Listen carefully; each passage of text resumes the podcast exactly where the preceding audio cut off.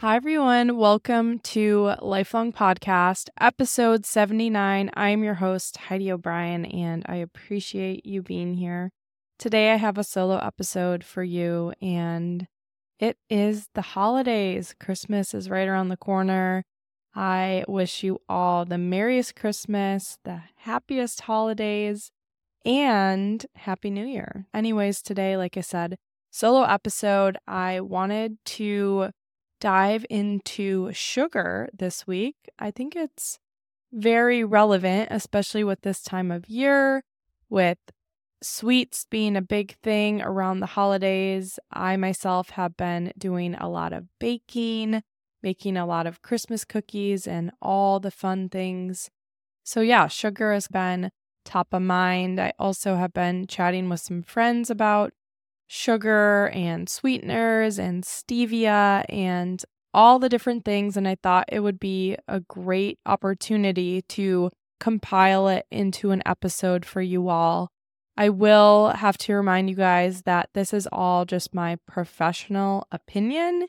It's not medical advice. So before you make any big changes, definitely consult a medical professional. This does not substitute medical advice. This is my opinion. And I have done a lot of digging into these kinds of things over the years as I live and breathe health and wellness. I've been on this path since I was 15 years old, and it is the best path to be on. So, today, let's talk about sugar and sweeteners and everything that you should know.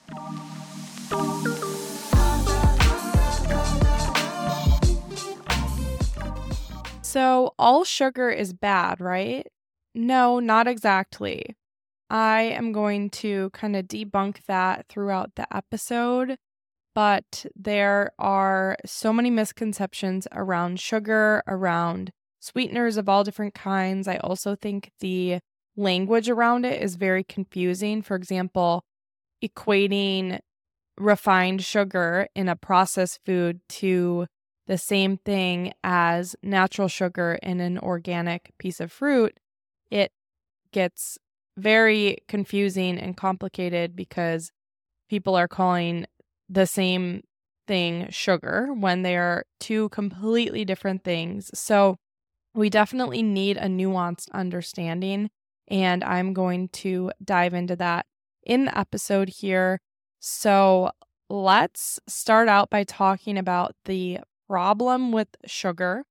So, sugar, as you know, unless you live under a rock, sugar is not the best thing for your health, generally speaking. Okay. But let's talk about natural and added sugars, aka refined sugars. So, natural sugars are inherently present in whole foods like fruits and dairy, and they're accompanied by fiber, and essential nutrients and minerals that contribute to overall health.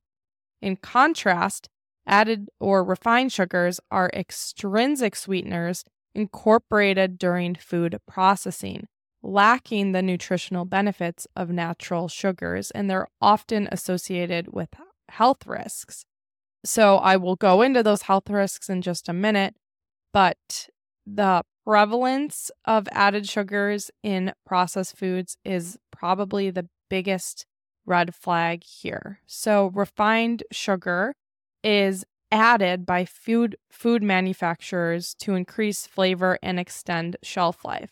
Also, a lot of times they are using the cheapest possible kinds of sugar and there are tons of different names for sugars, which also adds to the, the complication but a lot of times they're using high fructose corn syrup, which is very shelf stable and it doesn't crystallize and it's easier to sell uh, to the masses, like to a food manufacturer. For example, if you're going to the grocery store, you're probably not going to be buying high fructose corn syrup. You'll probably be buying some refined cane sugar or something like that.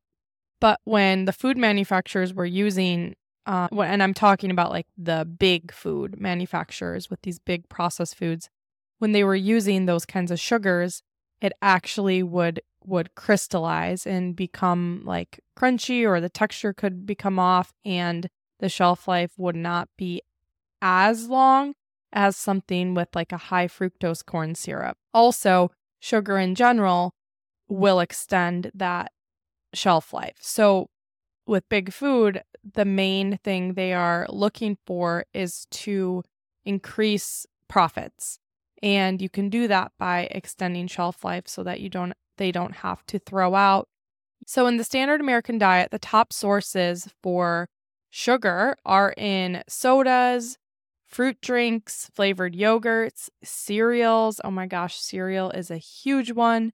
Cookies, cakes, candy, and honestly, most processed foods. But refined sugar is also present in items that you might not even think of as being sweetened. For example, some of these packaged foods like canned soups or bread, cured meats, and even ketchup. So, this is really why I advocate for reading food labels and consuming real whole foods as much as possible. Better yet, scratch made. That's something I have been striving to do is making a lot of things from scratch. So there are some all alarming statistics out there about the average adult's added in added sugar intake Americans consume way too much sugar. Adult men actually take in an average of 24 teaspoons of added sugar per day. 24 teaspoons of added sugar per day, according to the National Cancer Institute, that is. That is equal to 384 calories. However, I don't care about calories. As you probably know, I say count chemicals, not calories. I think the point that the National Cancer Institute was trying to make is that is a lot of unnecessary amounts of sugar that the average adult male is intaking on a daily basis. So 24 teaspoons, can you picture that? It's crazy to me. And this is not like fruit sugar from some strawberries. This is sugar from, you know, sodas and cereals and high fructose corn syrup hidden in cereal. And oh my gosh, it is super, super alarming. When eating all of this sugar, refined sugar, that is, there are so many health concerns. Excessive consumptions of sugar is associated with so many different health concerns, and the list is as follows.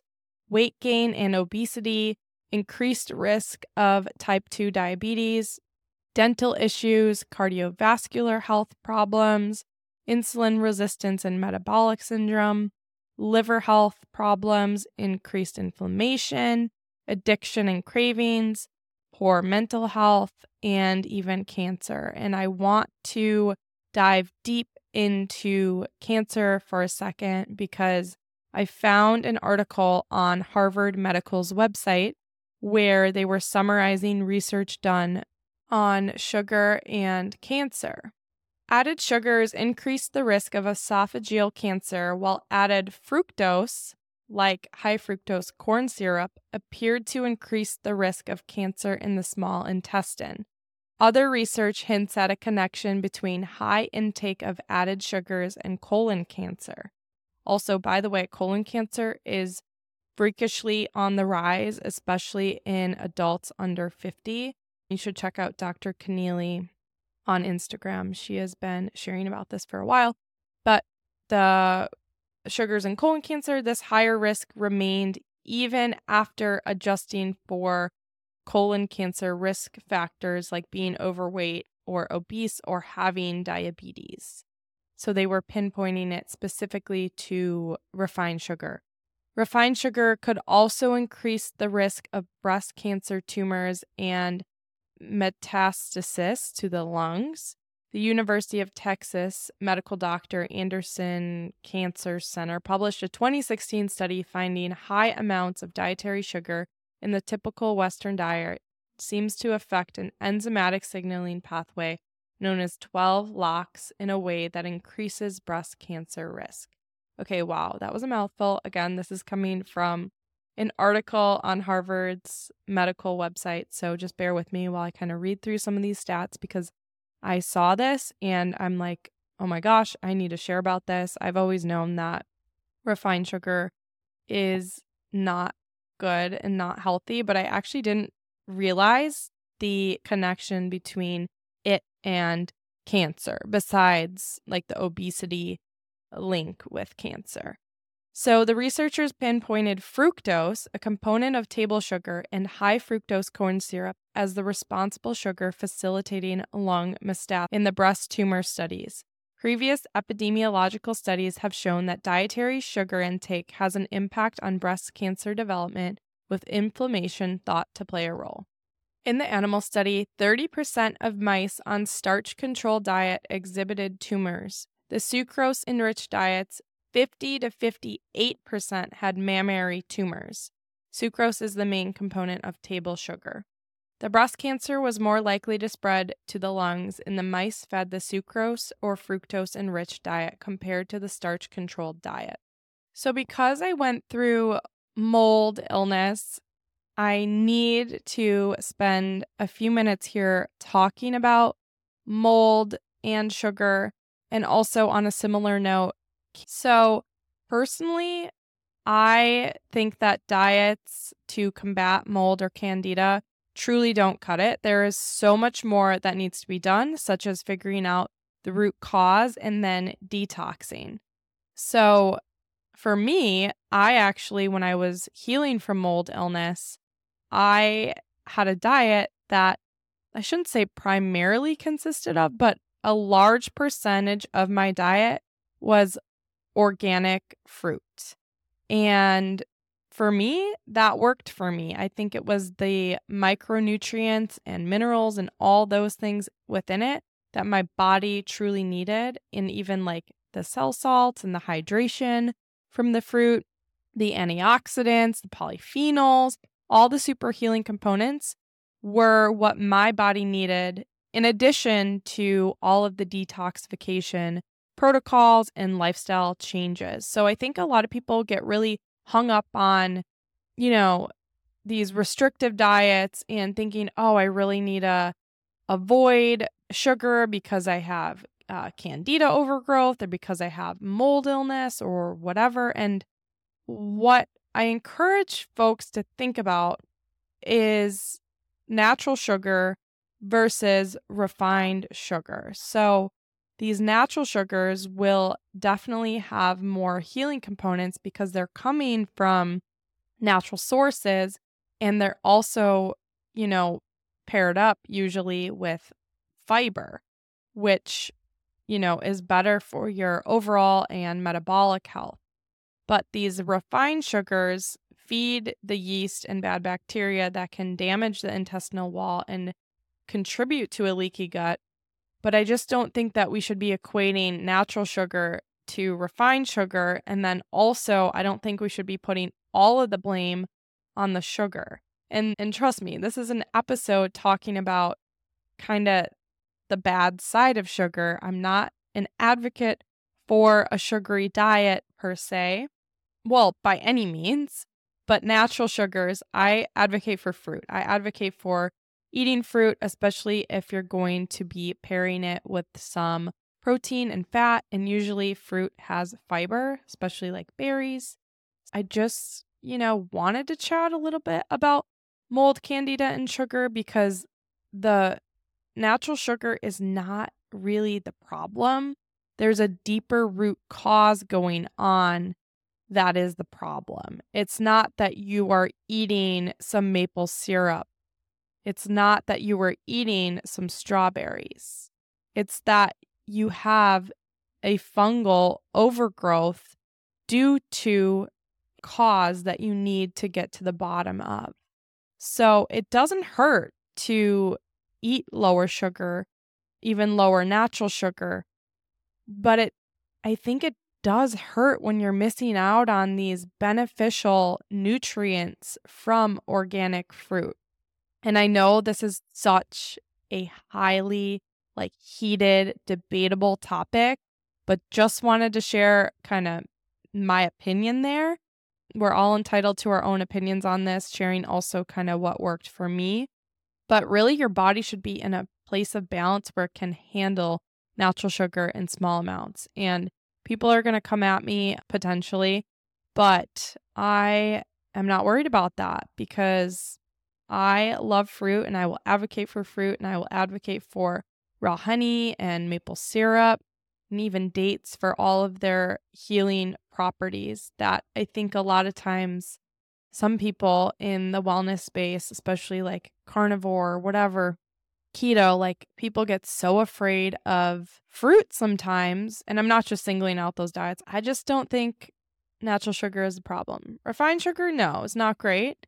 We should definitely be eating balanced meals with a carb, fat, fiber, and protein, especially from organic, ethical sources. But then when it comes to avoiding or necessarily restricting certain food groups, gluten, conventional dairy, refined sugars, and industrial seed oils are far more problematic than natural sugar when it comes to mold and candida. So that's my two cents on sugar and mold illness and candida. Okay, how about low calorie sweeteners? Just because they are low calorie does not mean that they are healthy. Can we shout that from the rooftops? Literally, like, I should do an episode all about calories and just kind of like debunking calories. Calories are definitely not the problem. And what happens when, for example, think of like a soda that says zero sugar or zero calories. Do you truly believe that that is going to be healthier? It is not because what happens is when something is removed, something has to be added in. So now we're adding in dangerous food additives, carcinogenic food additives.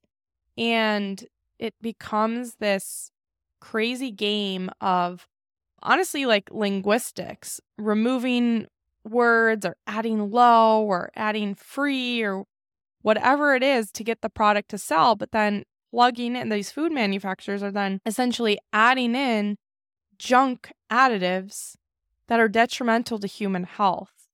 So, what are some of these problems with these low calorie sweeteners? So, taste preference and overeating. Some studies suggest that the intense sweetness of low calorie sweeteners may alter taste preference and increase cravings for sweet foods. This potentially can lead to overeating and an increased intake of junk food It also leads to metabolic effects. There's ongoing research on the impact of low calorie sweeteners on metabolism and glucose regulation. Some studies have suggested associations between artificial, artificial sweetener consumption and metabolic changes. There are also emerging research about the potential effects of low calorie sweeteners on the gut microbiome. Changes in the composition of gut bacteria could have implications for metabolic health. Also, weight management. Paradoxically, actually, some studies have suggested that the consumption of low calorie sweeteners may be associated with gain over time. Reasons are not entirely clear, but could be related to various factors, including changes in tef- taste preferences and metabolic responses. There are also psychological effects. The use of low calorie sweeteners may contribute to a safety blanket mentality where individuals feel justified in consuming more calories overall because they're using a low calorie sweetener.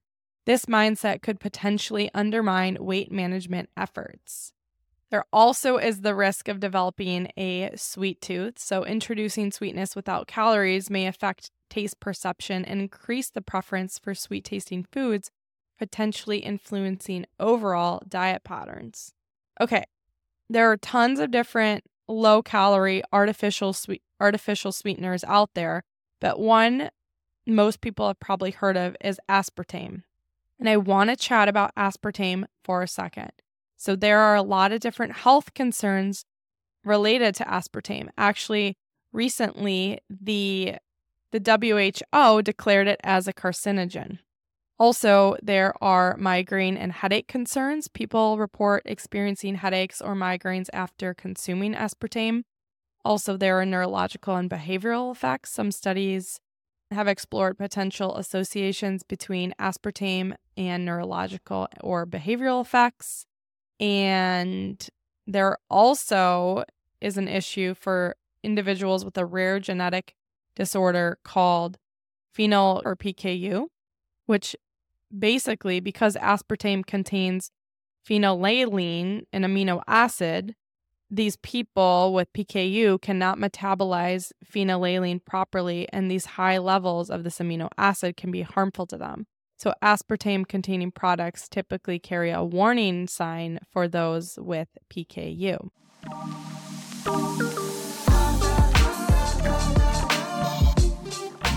Okay, now let's talk about sugar versus fat.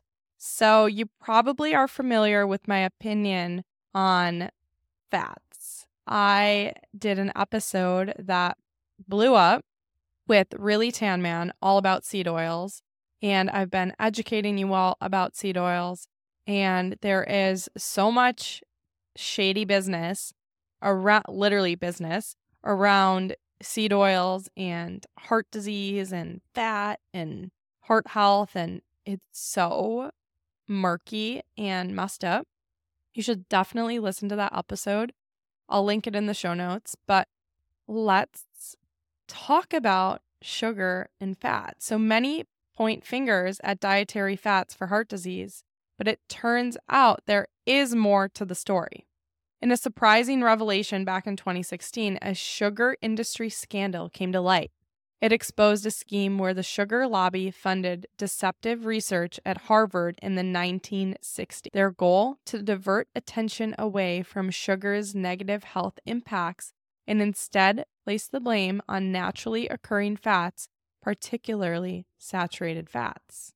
The outcome of this questionable research led to the widespread belief that the key to preventing coronary heart disease was simply reducing cholesterol intake and swapping saturated fats for polyunsaturated fats. Fast forward to 2014, and new scientific evidence emerging, it showed that Consuming too much added sugar significantly increases the risk of cardiovascular disease related mortality. Shockingly, individuals who get 17 to 21% of their calories from added sugar face a 38% higher risk of dying from cardiovascular disease compared to those with only 8% of their calories from sugar. And for those who consume 21% or more of their calories from added sugar, the relative risk is more than double. This is absolutely wild. So, and this is also not the first time that there was lobbying money and businesses and people getting buddy buddy to push an agenda on the American public to believe a certain thing, to believe that butter was bad, to believe that beef tallow was bad, when really it was refined sugar that was bad. And also, at the time, the newly introduced seed oils, toxic petroleum sludge oils, were to blame. So I don't have a lot of trust in the big food industry personally, but I had to spend a second talking about fat and sugar and heart disease because you deserve to know this information too. Which reminds me if you know of anyone that would benefit from the information shared on Lifelong Podcast, now is a great time to hit share and send it to someone who would really benefit from this because I'm on a mission to make non toxic living easy and accessible for all. And I couldn't do it without your help in spreading the word. So I really, really appreciate you helping me out there. Yep, shameless plug, but we got to grow the show. I am so grateful for you.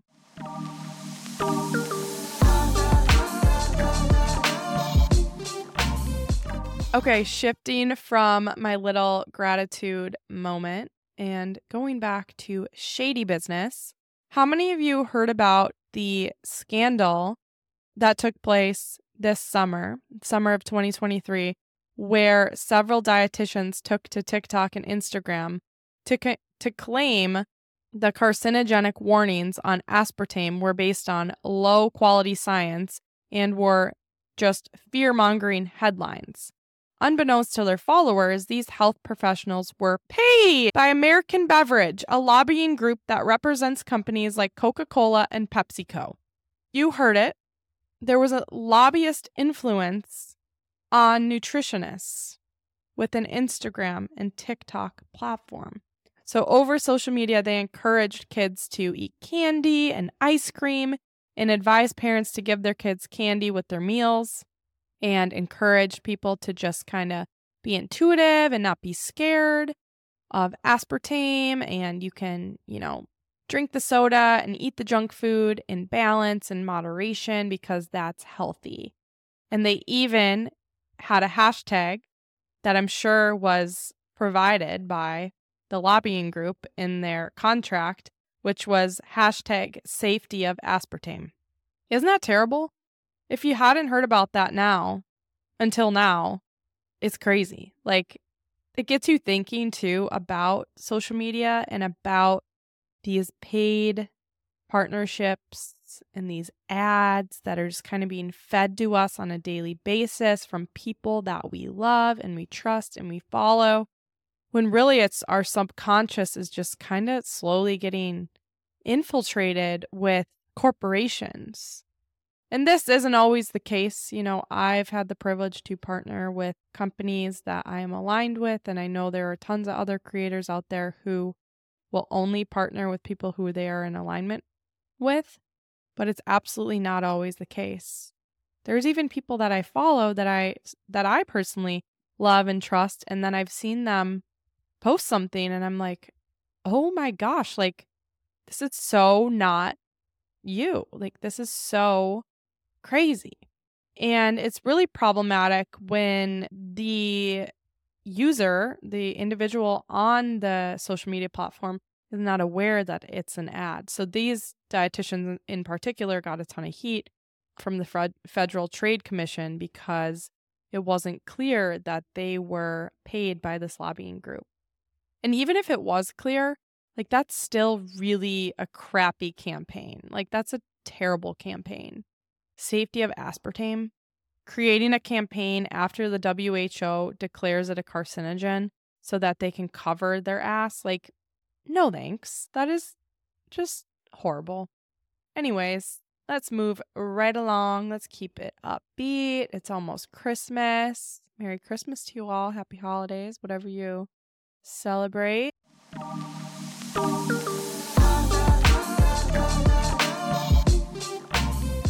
Couple things to keep in mind about sugar. So, natural sweeteners can alter your blood sugar too, so it's always wise to consume protein and fat and fiber along something sweet, even fruit. The fruit has fiber, which is good, so pairing it with a protein and a fat would be really beneficial. Also, zero sugar does not equate healthy. A lot of times, sugar free foods are replaced with junky additives.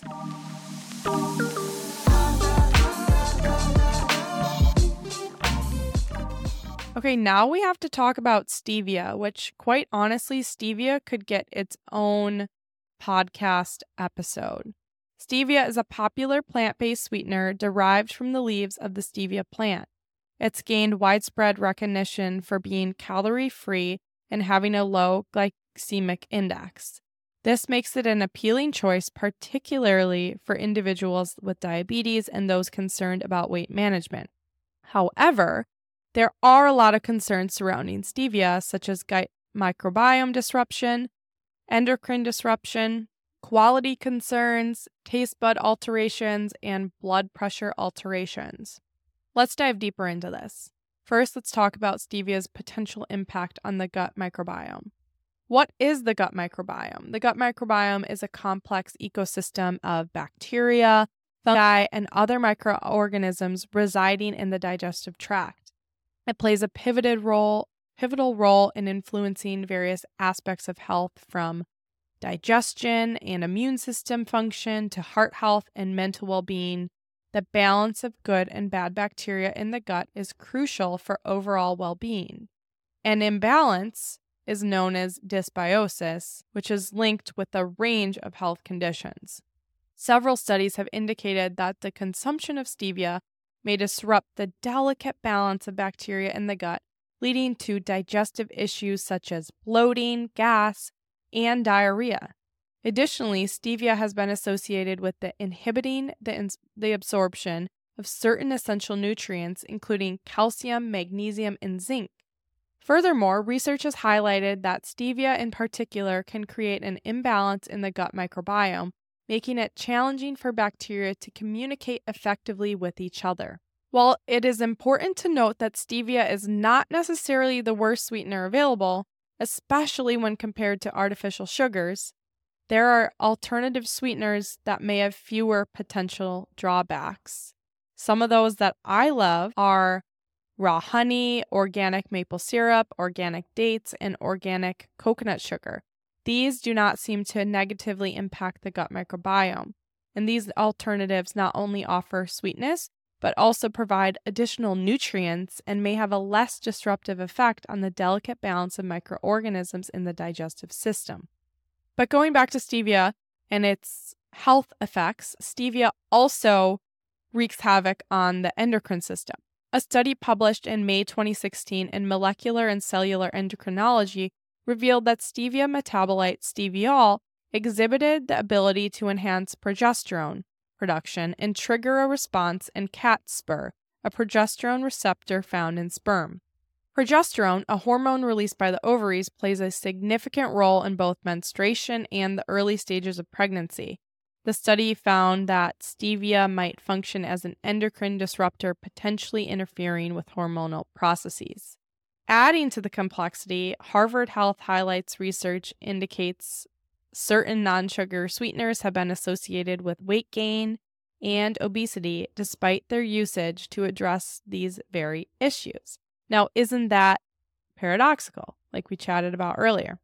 Something else that I found really fascinating, and I definitely need to dig into the research more, is that is that the stevia plant is used by the women of the Guarani Indians in Brazil. Brazil. Ah, can you cut that out? Something else that I found really fascinating, and I need to dig into the research a little bit more, is that traditionally the stevia plant is used by the native women in Brazil to control fertility.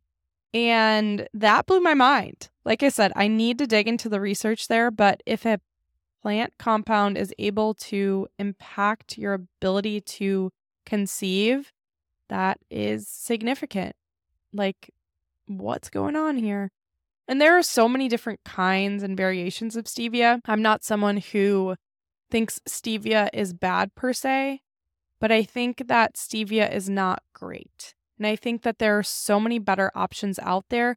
And I personally don't like when there's so many great organic food brands out there, even a protein powder brand that I like out there, when they're just adding stevia. My friend just bought some organic tea, the really high quality ingredients, and then the last ingredient is stevia leaf. And it's like, why? Like, why do we need to keep adding sweetness? Like, some people out there, like me and this friend and many other people, we actually don't prefer sweet. This was an herbal tea meant to taste herbal, not to taste sugary. So there's a lot of murkiness with stevia. One other thing, too, is that it can alter your taste buds. It makes food hyperpalatable, and hyperpalatable foods are ones that are engineered to be highly rewarding to the brain, often by combining um, multiple elements of sweetness, saltiness, and fat contents. And these foods are carefully designed to be exceptionally tasty and appealing, triggering a strong desire to consume more. To consume more. The term hyperpalatable refers to the heightened level of palatability or taste appeal that these foods possess. So, stevia makes food hyperpalatable. It is significantly sweeter than sucrose or table sugar, and as a result, when individuals switch from sugar to stevia, the heightened sweetness can influence taste perception. So, over time, taste buds may adapt to the increased sweetness, potentially impacting the perceived sweetness of other foods.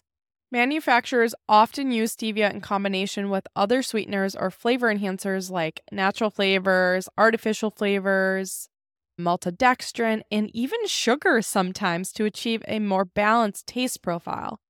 So this specific blend then then alter your taste buds even more. So, definitely, if you are consuming stevia, like let's say you have a little bottle of organic stevia leaf, make sure you're reading the ingredients. Like, you do not want to be consuming natural flavors with it, do you? So, that's my two cents on stevia. It's another highly debated one out there. All in all, I don't love stevia. I don't hate it. I think there is a time and a place, but for me, I I don't consume it. I think it's better than a lot of things out there, and there are a lot of people who really prefer sweetness. But I would encourage folks to try natural alternatives that have health benefits and that don't harm the body, such as organic maple syrup, organic dates, organic coconut sugar, and raw honey. Those are my favorites.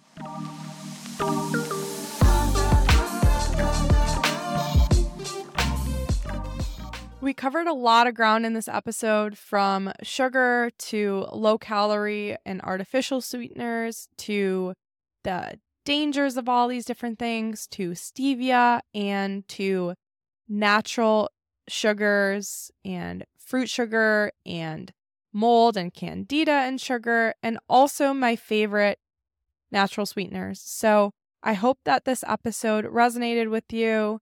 It is kind of sugary season over here. Maybe go bake some yummy cookies with some coconut sugar or some protein balls with some organic raw honey.